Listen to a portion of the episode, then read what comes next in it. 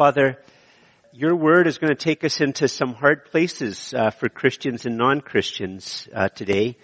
Uh, but Father, we know that every word that you say to us in, in your holy word, it's not meant to uh, to terrify us or belittle us or push us away, but every word that you, you write, you've, ha- you've had written in your word, Father, is meant to draw us to yourself. That even when you confront us, you confront so that we will connect with you.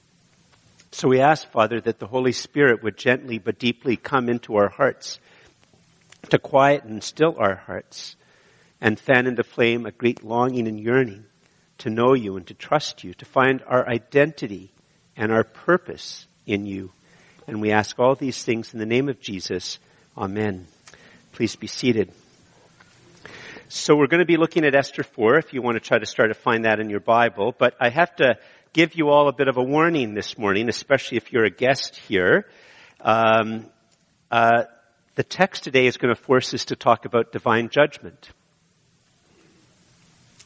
And that's the text is going to talk about the fact that human beings are under God's judgment. And let me tell you, all of the experts on church growth tell you not to talk about things like this uh, on a Sunday morning in a church in Canada because nobody anymore becomes a Christian as a result of being reminded about the judgment of God. A judgment of God that goes on beyond death. But the, one of the things that we do at this church, and if you're a, if you're here today as a guest or as a seeker or as a skeptic, uh, you should be actually very happy that one of the things that we do here is that we preach through whole books of the Bible. We do that uh, mainly because they're written as books, not as a series of quotes, but as a, it's a book. And the other thing is, you don't have to worry that if you're considering the Christian faith, or even if you're mocking the Christian faith, or if you weren't interested in the Christian faith before, but you're here and so you're curious to see what I'm going to say, that uh, we're not we're not like a salesman who tries to get you to buy something and, and then hopes you don't read this, the fine print. Like we want you to read the fine print. And that's why we go through books of the Bible. There's not going to be any surprises to you if you end up becoming a Christian, and I hope you will become a Christian. And for us who are Christians, it's good to know the fine print. And so we're going to look at Esther 4, and uh, we've uh, been going through the book of Esther, uh, so this is, uh, in a sense, episode five. If you think of the, even though it's chapter four, it's episode five. It's the middle episode of a nine, uh, nine episode series on Netflix, so to speak. And um, and what's just happened in the previous episode, and I'll catch up with some of the other elements as we go along. What's just happened in the previous episode is that a man by the name of Haman has reached the uh, pinnacle of power in the Persian Empire. Uh, other, under King uh, Xerxes, the emperor, he is the next most important and powerful person in the entire empire, just underneath him. And, and it turns out that Haman is an anti-Semite. He hates Jewish people.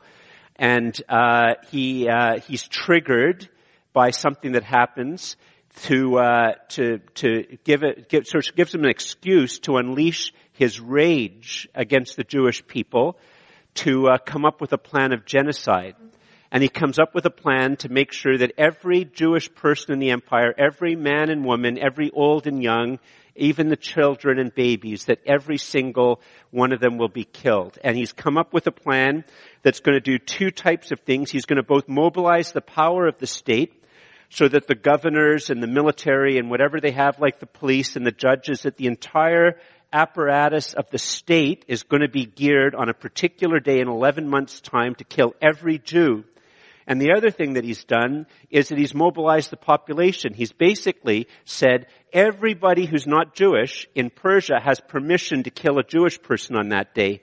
That we encourage you to do that. And not only should you kill them, after you've killed them, take what they own that you like. And, uh, and it's a, it's a very, very telling moment. You know, it's one of those things which is just psychologically so true that after Haman has convinced the, the king to do this, and after he's approved the plan, and after he's had all the plan, because he has to, he's a good bureaucrat, I'm not putting down bureaucrats, I'm not, good business person as well, whatever, I just be equal here about all that, and he makes sure all the paperwork's right. And after he's got all the paperwork right, he puts his stamp on it, and after he gets the last stamp on all of the paperwork so that the, the, the, the whole thing can begin, he says to the king, boy, it's time to have a beer, don't you think? Yeah, I'd love to have a beer. And that's how it ends. The order to kill all the Jews goes out, and Haman and the king go off to have some beer, or wine, or scotch, or whatever it is that they drink. I don't know what they would have drank back then. And then what happens next? Well, that's where our story keeps up. The, the next day. Verse 1.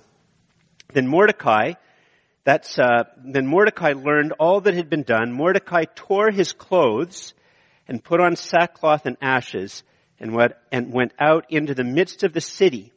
And he cried out with a loud and bitter cry. And just sort of pause there for a second. Uh, one of the things to catch up on is that uh, the story begins when we meet when we meet Mordecai. We discover that he's a Jewish man who's not living as a Jewish man, but living as a Persian. Uh, Mordecai actually means worshiper of Marduk, which was a Babylonian deity, and uh, so he he uh, had a, a, he had a Persian name or a, like a pagan name. He lived like a pagan, dressed like a pagan, ate like a pagan, looked like a pagan. He was a pagan.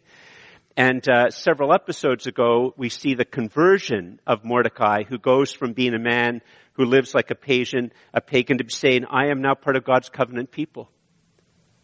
I, there, it, it's his conversion. And here we see, so he is a Jewish man, even though he doesn't have, I mean, now people think of it as a Jewish name, but at the time it wasn't a Jewish name. And he hears of what's gone on, and he just reacts with the deepest grief. He's just been told that the power of the state and all of his neighbors have been turned against him and that 11 months they have permission to kill him and steal everything that he has.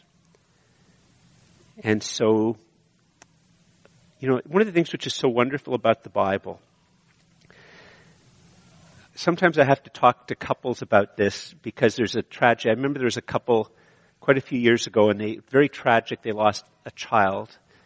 And, uh, the husband and the wife mourned and grieved very differently. Uh, the woman, everything that was going on inside of her was outside. She would cry and sob and just be as public as possible about it. And the, the guy, I mean, this is almost like a bit of a stereotype, but the guy was a stoic guy. He, he was a, he was a very, very, very introverted man, and he dealt with it all introvertedly. He hardly ever seemed to cry. And she kept worrying that he wasn't grieving the right way. And I had to tell her, you know, the Bible doesn't tell us one way to grieve. We all grieve differently. And I had no reason to doubt that, the, that he was grieving. And it's a neat thing here. More, the Bible's not saying that if you have something terrible happen to you, what you need to do is tear your clothes, wear sackcloth, put on ashes on your head, and go screaming out into the street and scream and scream and scream. It's not telling you that, but you know, if that's how you grieve, that's fine. And that was a very, that's, for that time, that's how people grieved, actually. Whether you're Jewish or pagan, that was how people grieved.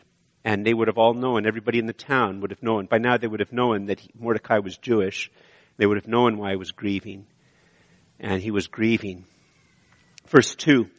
So he went up to the entrance of the king's gate, at just the entrance. For no one was allowed to enter the king's gate clothed in sackcloth. And just a little bit of a thing here.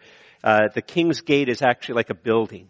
It's, it's, it's not like a gate that you just walk, like that you think, why, why, just doesn't want to open the gate and go through? Like, it's not a garden gate. It's actually the name of a very large building, probably around this size, actually, where the king's business was done.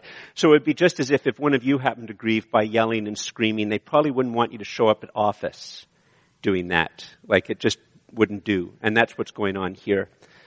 Uh, so verse three, and in every province, wherever the king's command and his decree reached, there was great mourning among the Jews with fasting and weeping and lamenting, and many of them lay in sackcloth and ashes.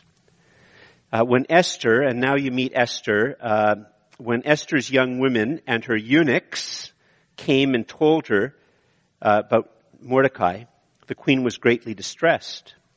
Uh, she sent garments to clothe Mordecai so that he might take off his sackcloth, but he would not accept them just sort of pause, just if you're not familiar with the story. Uh, Mordecai, uh, Esther's parents died when she was young, and Mordecai, who's uh, related to her, adopted her as his daughter, and he's been so he's he's his, he's Esther's dad. And in the second episode, we see how Esther becomes one, not the only, but one of King Xerxes' wives, and so she's a queen. And, uh, you know, this story as well, it's such a very powerful thing if you think about it, isn't it? Um, she doesn't know what's going on. Like we'll see that in a moment, but she doesn't know what's going on. But isn't that so often the case? I mean, we, we, like even in this digital world, we might not know if there's some great persecution going on in China or some great massacre going on in some part of the world. We know about it if certain, you know, reporters go there or if it's somehow trendy. But, and, and in fact, even in our own lives, there could be a terrible thing going on amongst our neighbors and we just don't know. And that's what's going on here. Esther doesn't know.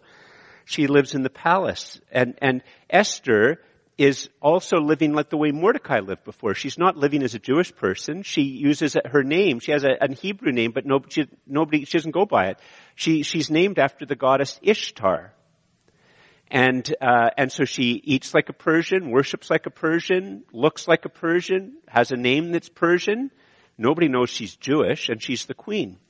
And the other thing which is so interesting about this story, look at it again here. Just think about it. She sends garments. You can imagine if she sends garments I mean, that Persian king is rich. Okay. Like he, he didn't send a cost, she didn't go to Costco to buy a few things that are in the discount pile to clothe Mordecai. I don't even know where expensive, I should have come up with preparation as to where the expensive suits come from. I don't know. Some of you know, or talk to somebody, not me afterwards. But this is expensive stuff that she's giving Mordecai. And isn't the thing, it's really interesting, just before we go on, I want you to notice it.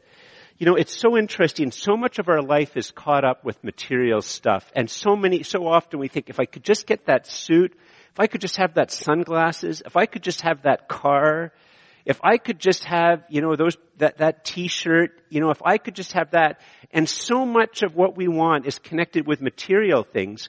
But we see right here, when it actually comes down to a life and death situation and Mordecai's dying, material stuff means zip. Like if you're going to die a horrible death in 11 months, having a $5,000 suit doesn't do much for you. Or a $5,000 handbag. Like, the end of the day, having more stuff and having money doesn't help you at the moment of death. And you know, and this is really important when we start talking about judgment. If it doesn't mean anything at the moment of death, why does it mean so much to us when we live? I'm not saying we all have to dress like Dowdy. I'm not saying, I'm not against money. It's about money and possessions and all becoming the thing by which we get our identity, we put our hope in, we satisfy ourselves with. And at the end, this story here shows in a very, very way that he, he won't, Mordecai doesn't accept it. So verse 5, so, you know, they, they go back, they tell Esther that he won't take it. So verse 5, then Esther called for Hathach, one of the king's eunuchs. Uh, by the way, just if you don't know that, a eunuch is a man, this is one of the cruel things of the empire. He's a man who, uh, the king cut away his testicles. That's what a eunuch is. You want to make sure you have obedience and you want to have him working around certain types of things, they, they cut off his testicles. So Esther called for, uh, verse 5, uh, Hathach, and one of, one of the king's eunuchs who had been appointed to attend her, that's Esther, that was, and that was why it was, sorry, uh, sorry, I, I, skipped a line when I was reading. Had been appointed to attend her and, and ordered him, Esther orders him to go to Mordecai to learn what this was and why it was. Because Esther doesn't know.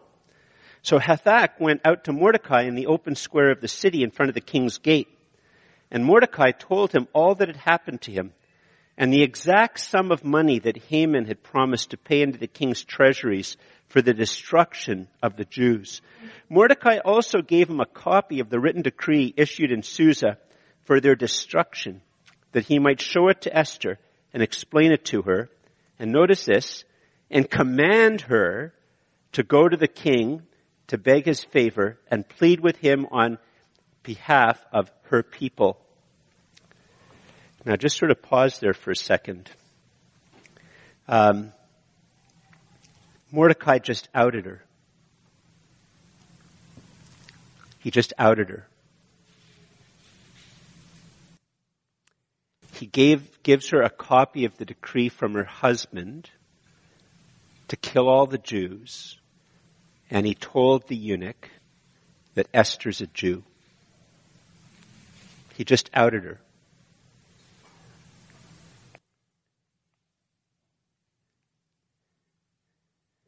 And uh, doesn't tell you how she reacts.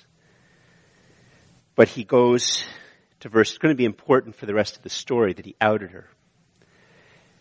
And, uh, you know, maybe you can tell me different. I don't know, but I, I, have a feeling that in bureaucracies there can be gossip. I don't know. Has that ever happened in like your office at work? Or maybe if you're in the free market, you know, the private sector, does there ever gossip? If one knows before you know it, I'm only going to tell you one, I'm only going to tell you nobody else, okay?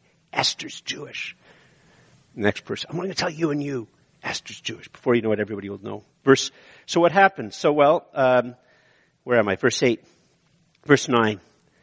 So Hathach uh, went and told Esther what Mordecai had said, probably including that Hathach said, I didn't know you were Jewish.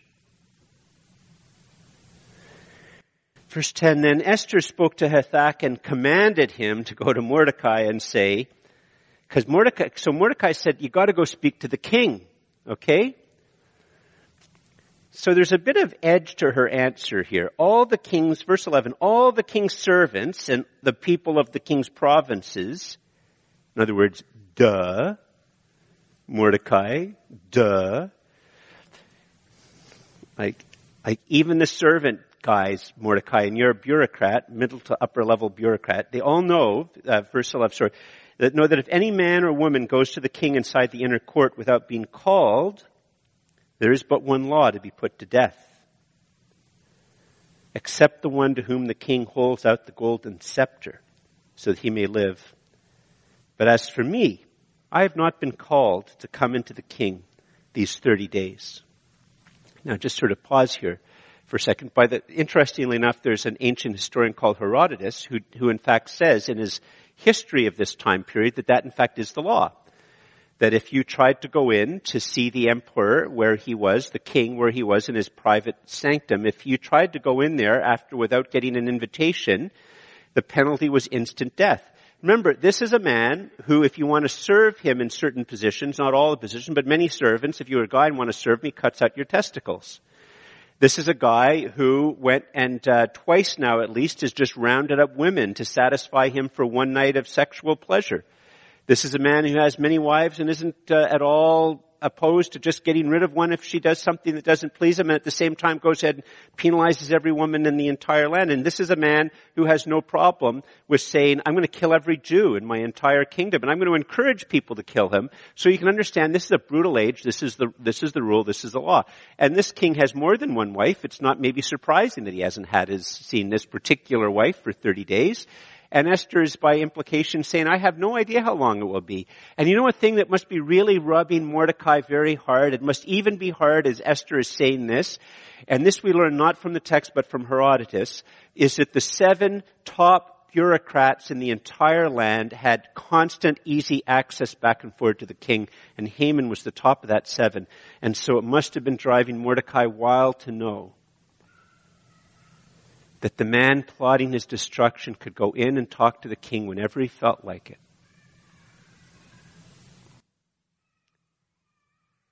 And Mordecai is helpless. The only way he knows to deal with it is for Esther. He's the only person who's close, she's the only person close enough to maybe go talk to the king. And now Esther just tells Mordecai this thing, that if she goes there and takes this risk, if the king isn't in a particular like Esther friendly mood, and who knows, you know, maybe for all Esther knows, two or three of the other wives have been telling the king how terrible Esther is and how she's fat and ugly and says mean things about him and who knows how many they how often they've been poisoning his mind about her and and so you know what, what we would tell what would we tell Esther? We'd say, Esther, that's like outrageous. You have to go to that. Like, why don't you just wait? Have 11 months, like just wait. Like I'm sure eventually he'll want to see and then you can deal with it. But we all know if you get the whole bureaucracy of an entire nation pointing one way, it can be pretty hard to turn it another way. Mordecai knows you don't have 11 months. So she says this to Mordecai. So how's Mordecai going to respond? Well, verse 12. And by the way, in the next couple of verses, the entire meaning of the book And the crux in the center of the book is in the next few verses. And I'm going to talk, we're going to talk a little bit about it today, and in some ways the rest of the episodes or the parts of the book will keep coming back to this because it's the center of the book. It's the turning point of the book. Mordecai's answer and Esther's response. Verse 12, Mordecai's answer to Esther that she's going to die. And uh, so Mordecai, uh, they told Mordecai, verse 12, they told Mordecai what Esther had said. And Mordecai would have known that she risked death. He wouldn't have known maybe that she hadn't been there in 30 days, but he'd know that it risked death. So verse 13, then Mordecai told them to reply to Esther. Listen to this. Do you not think you, to yourself that in the king's palace you will escape any more than all the other Jews? He's uh, sealed her death warrant by outing her. She has to sort of think about that and think, do I trust all the people around me? I mean, I have some expensive stuff. And the king's pretty bloodthirsty. Do I even trust these other wives not to strangle me in my sleep or just put a dagger in me and take my dresses and my emeralds and my gold? I'll say that again then. do not think to yourself that in the king's palace you will escape any more than all the other Jews. For if you keep silent at this time, relief and deliverance will rise for the Jews from another place. This is a profound act of faith. Moses, uh, Malach, uh, Mordecai is showing that he believes that God is present, powerful, and active, even if he is hidden, and that he will keep his word to protect his covenant people and that he has no idea how it will happen. He's not talking about a miracle, although he'd be open to a miracle. He's just saying to her, God is going to deliver us. Will it be through you or somebody else? But he will deliver us. And look at how it goes on. Here's where we have to talk about, but you, I'll say that again, verse 14, for if you keep silent this time, relief and deliverance will rise for the Jews from another place, but you and your father's house will perish. And this is a word of perishing, of a, it's sort of like a, a word of ongoing perishing. It's actually an image for hell. It's an image for hell. And who knows whether you have not, here, look this beautiful on. Many of us, the only thing we know about Esther is this next bit. And who knows whether you have not come to the kingdom for such a time as this. I haven't talked about providence at all throughout the entire book. In the next few weeks, we'll talk about it a lot. In other words, what, what he is saying is at the same time, the king is being bloodthirsty. So Vashti is just being a B, da da da da da da, and uh, the king is being a J with some other letters after it, and uh, and and he's bloodthirsty and he's powerful, and and Haman is scheming, and Mordecai is doing this, and everybody's exercising their free will, and everybody's responsible for what they they they they they do, but at the same time, God is still king. He has never relinquished it, and He has brought Esther to this place for such a time as this. This book teaches us the doctrine of providence, not by statements, but by story. So verse 15, then Esther told them to reply to Mordecai, go gather all the Jews to be found in Susa and hold a fast on my behalf and do not eat or drink for three days, night or day. I and my young women will also fast as you do. Then I will go to the king, though it is against the law. And if I perish, I perish. Mordecai then went away and did everything as Esther had ordered him. This is the conversion of Esther. Why is it a conversion of Esther? It has everything about a conversion. There's a reversal. Up until this moment, She's looked like a Persian, eaten like a Persian, worshipped like a Persian, everything Persian. At this moment, so her entire life is as if it's going this direction. And at this moment, the call the sermon a reluctant convert. She didn't wake up that morning thinking that she was going to find out that she was in danger of dying. She didn't wake up that morning thinking that she would be outed in such a threat. She did not wake up that morning thinking that she would have to consider whether or not she would take the risk of dying at the king's hand to go and intercede for the Jewish people. And situation has moved her to this point. She's probably been aware of Mordecai's uh, conversion. She's probably been aware of his growing faith in, in Yahweh, the Lord, the God of the covenant. But her life has been in this direction. And by external circumstances, she has stopped in her tracks. And there is a, it is put before her, you have a choice. You can continue in this path, and if you continue in this path, you will die. You will perish. Or you can turn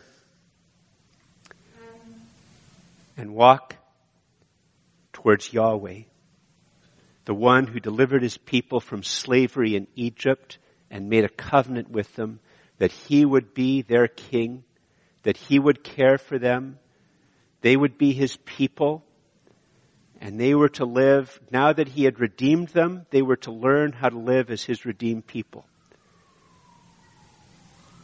And she turns, and by calling for a fast, it means she's calling for three days of intensive prayer. And at the end of it, she will choose to live under God's hand and under his authority even if it means she dies. And let me tell you, generally, if somebody says, guess I'll be a Christian, even if it kills me, they're a reluctant convert.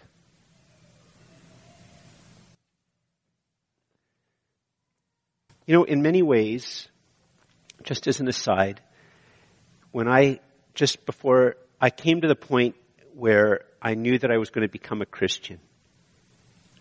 And I was a reluctant convert. It was like, oh dang, I guess I'm going to become a Christian. sort of inconvenient. like I wasn't doing dancing. If you have a conversion that makes you dance, praise God. But some of us don't. Some of us are reluctant converts. She's a reluctant convert. So what's going on here? in this whole story to try to sort of bring some points home to us. And um, there's some very, very challenging things here. There's this idea that she's under God's judgment, that if she's not under, if she doesn't do, she's going to have a type of judgment under God that will mean that she will perish forever. And so if you could just uh, point, and, and, by the way, I'm, I'm not saying these things because if you're a guest here today, um, you know, listen, I'm, I'm a Canadian, eh? And um, that was supposed to be a joke. A. And if it was up for me, I'd never talk about hell. Because Canadians don't talk about hell. And if it was up to me, I would never talk about God's judgment. Because Canadians don't talk about God's judgment. I'm very Canadian. I'd rather talk about the senators, or NFL football, or politics, or anything other than this. But the text forces us to grapple with this. So if you could put up the first point, Andrew, that would be very good. This text puts before us that you can live and die under God's judgment, or you can live and die under God's covenant. You can live and die under God's judgment, or you can live and die under God's covenant. You see, one of the myths, we have a whole pile of myths that we live under, us secular Canadians, and, and we Christian Canadians start to breathe in the air. It's as if don't do this because if you do this, it might cause you to die. Like that's what we would say to Esther. But here's the thing, here's the myth. It's as if don't do this because if you do this, you might die. But it's implying that there's a way to live that means you'll never die. But that doesn't, that, that's not an option to any of us. Everybody's gonna die. It's not if you live a certain way you won't die. You're gonna die. Like you will. It's very un-Canadian to tell people, do you know you're going to die? That's very un-Canadian. But it's, and you know, isn't that really, why is that un-Canadian to tell people, remind them, Why, why is it viewed as impolite to tell you that you're going to die? I mean, is, like, what fact is more certain? Like, what does that say about us as Canadians? That it's a terrible, impolite thing to say that to people. And, and if you think about it for a second, um, like if you see, and what's said before uh, Esther is that no matter what she does, she's going to die right? So some of you might say, well, if she's going to die anyway, like why bother that? Why doesn't she choose to live a little bit longer? Well, I mean, that's generally speaking the type of way that you, you find people who aren't going to have courage and other types of things which we view as actually very admirable in the human life. But some of you might say, well, if he's going to die earlier, why bother? And why bother even doing anything for a God who's so mean and spoils our fun and wants to judge us and all of that? But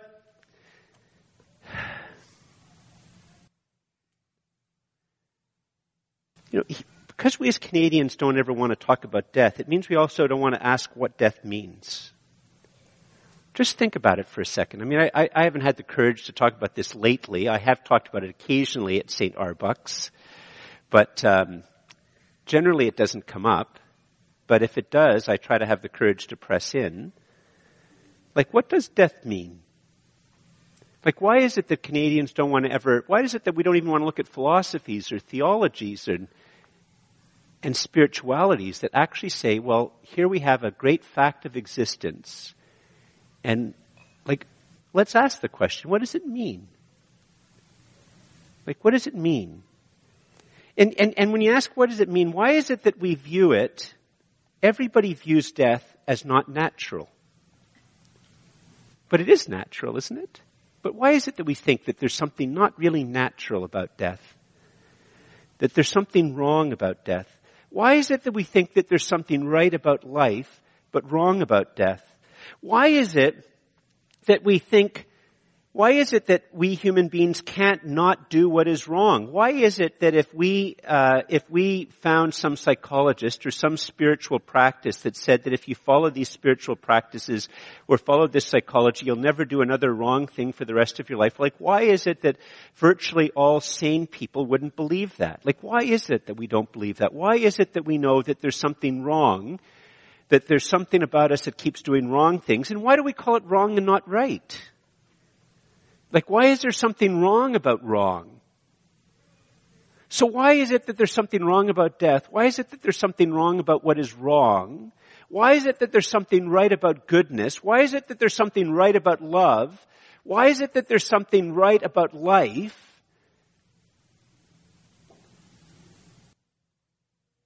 Only Christianity explains this.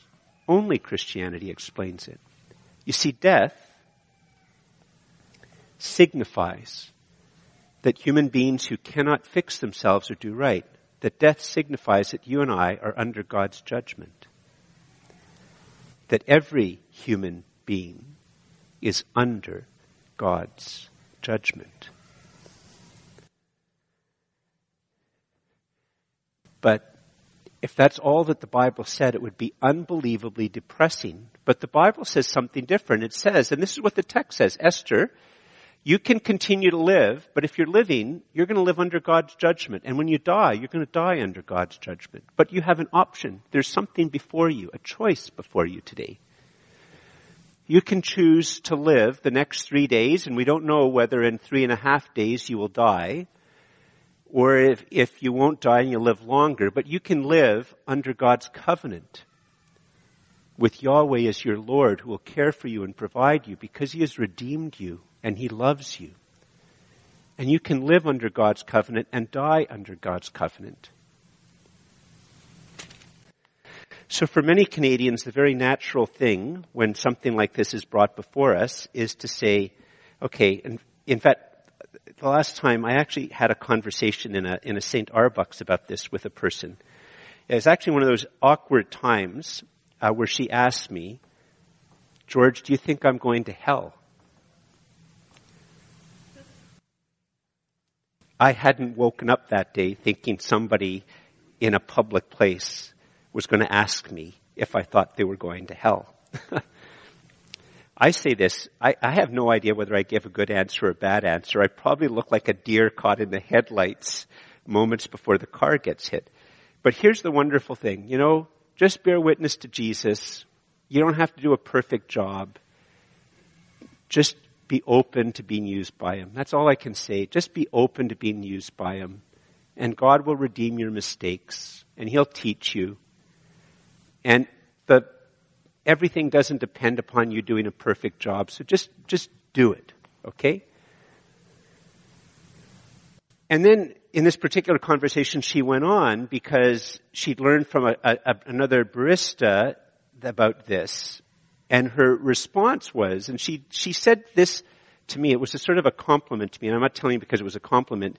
She said, I don't think you're, I don't think you think you're better than me. But he thinks he's better than me. the guy who told her about hell. He thinks he's better than me. And she said, but he's not. and she said a few catty things about him. And, uh, I don't think you think you're better than me, but do you think I'm going to hell? By the way, I, I told her that I, that I did tell her that, even though I probably blah, blah, blah, blah, but I did get to the point. I said that he and I agree. But what I did say is this. God takes no delight in the death of a sinner, but rather that every sinner would turn and live. And that uh, God so loved the world that he did not, uh, God so loved the world that he did not send his son to condemn the world, but that by believing and trusting in Jesus that we will live. And in particular, I said, any Christian who communicates that they will not go to hell because they're good doesn't understand the vaguest thing about the Bible. It's all about grace.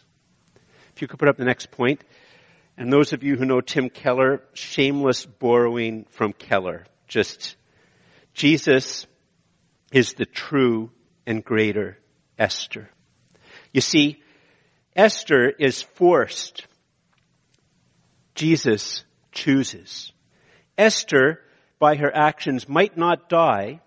Jesus knows that he will die. Esther does this partially for herself to go to speak to the king so that she will not die in the genocidal purge. Jesus doesn't do it for himself, but he does it for others. Esther takes a risk. Jesus takes your doom and mine. Esther risks death to intercede. Jesus dies and intercedes. If Esther dies, she can't intercede. But when Jesus dies, he does intercede. Esther's death means she fails. Jesus' death ends by saying, it is accomplished. Esther's death means that God finds another way. Jesus' death is the only way.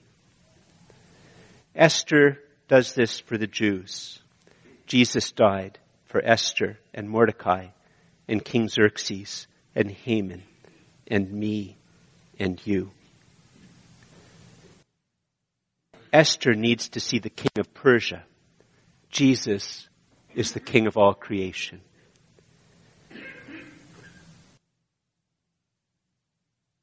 Esther means that as a Jew, she will have to continue to follow the law to be part of the government people. But Jesus' death would be followed by resurrection and the free offer of grace. Esther is part of the old covenant people. Jesus' death and resurrection bring in the new covenant. Jesus is the true and greater Esther. And his death is a death that ushers in a new covenant that means that Jesus has done all that has to be done to make us justified, to make us right, to make us righteous, so that we will one day stand in the new heaven and the new earth, walking in the garden in the cool of the day with our heavenly Father, the creator and sustainer of all things. And we will be fully transparent and unashamed. And it's all because of Jesus and nothing because of me and nothing because of you. If you could put up the next point. If you live under God's judgment, you will perish. If you live under God's covenant, you will grow into blessedness. The Bible says that we are being prepared for an eternal weight of glory. And in the first John text, which I, we opened with, one day we will see him, and when we see him, we will be like him with a resurrected body that can no longer die, that is fit to commune with the Father and the Son and the Holy Spirit for all eternity in the new heaven and the new earth. And only God can do that. And when we put our faith and trust in Jesus, as weak and reluctant as we might be, that is our identity. That is our destiny. And nothing can take us from his hands, even if we die a gruesome death, even if our obedience means that we perish. And if you could put up the final point, Andrew, the gospel shapes you and me to see each day from the perspective of for such a time as this. In Jesus, your life is not meaningless. In Jesus, even if you've lived a terrible life by the earthly standards, unbelievably like if, if, if the big, if from the eyes of the world everything about you has been failure, failure, failure, failure, failure, or if your life has been success, success, success, success, when you put your hands in Jesus and He takes you as His own, He redeems your past. And He means that you're present in your future for every situation you are in, you can think, I am here for such a time as this. I am here for such a time as this. You have been placed in your apartment for such a time as this. You've been placed there to pray for your neighbors. The place, your dentist, you see that dentist, dentist for such a time as this. If you are sick, from the eyes of the world, that's a terrible thing. You can't accomplish anything. But you know what? On your bed of sickness, on in your bed of death, you can do things that bring God glory because you are there for such a time is this. If you have to make a stand for the gospel or for righteousness in Canada that leads, leads you to lose your job and get 150,000 or 150 million ang- angry tweets, you did that in such a way and you are completely publicly humiliated where you are, God can use that because you're there for such a time as this and that can be a place where God's glory is spoken of and His grace is revealed. Because in God there are no little people and He will use you. Our day is for such a time as this. Just close. I've told you before, I'm going to get emotional. I don't mean to get emotional. But when I was first ordained, young 28 year old guy, I can tell you theology, I can't tell you about life. And I was forced by my boss to go visit somebody at the Bruyère Center uh, and uh, I hated visiting Diane. That was her name. She had, I can't remember her disease, but she had come to the point in time her family had abandoned her, her husband, her kids. Nobody saw her. The only person who came to visit her was me. And I would go reluctantly once a month, and I hated going to visit her because I couldn't make her well. All she could do, she had a little thing that came here, and she had to use that to speak. All she could do was whisper. She couldn't move a single move body, uh, muscle in her body. I hated visiting her. But she loved Jesus. She ministered to me in a very powerful way. I went to visit her, but she really visited with me. You see, for every day, even in from what a point of view from a husband and kids in the world, her life was a waste. Now we would say, you should have killed her. The doctor should have killed her years earlier. That's what Canadians would say. She should have died years ago. She didn't want to die.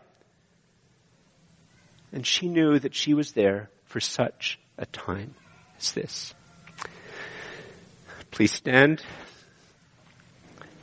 You know, if, if, if you have never given your life to Christ, you are here for such a time as this. The Lord has brought you to this time, to this place to give your life to Christ. And I'm not going to tell you words that you have to think are magic. You just say, Jesus, be my Savior and my Lord. I want to be like Esther. I'm walking one way. I want to now walk towards you. And, and thank you that you never let me go. Use your own words and maybe even just physically, if, if you're a physic, you know, like more like that type of person, maybe you just want to just stand there and turn the other way as a way of enacting that you've given your life to Jesus, but there is no better time than now. You're here for such a time as this. And for each one of us, we are here for such a time as this. That God will bless us and use us in our lives where we are. It doesn't mean we can't have ambition and want to go different places, but wherever you are right now, in whatever stage, situation or station of life, you can ask God, God, why have you put me here for such a time as this? How can I bring glory and meaning to my life? Glory to you and meaning to my life right here, right now, where I am, whatever it is I do. Let's bow our heads in prayer. Father, thank you so much for Jesus. Thank you, Father, so much that He died on the cross for us. Thank you, Father, that He is the true and greater Esther. Thank you, Father, that in Him uh, our lives can have meaning and purpose, that you will use us uh, in ways that bring you honor and glory, that uh, our repentance can bring you glory, our success in, in living a good life can bring you glory, our generosity can bring you, Father, that you use us, whether we're rich or poor, smart or low IQ, well educated, not well educated, Father, that you can use us, that you have called us to be your people, that you can use us to bring you glory. Father, help us to be so gripped by the gospel and so gripped by who Jesus is and what he did for us on the cross that day by day we understand that you are shaping us to bring you glory where we are. And we ask and thank this all in the name of Jesus, your Son and our Savior. Amen.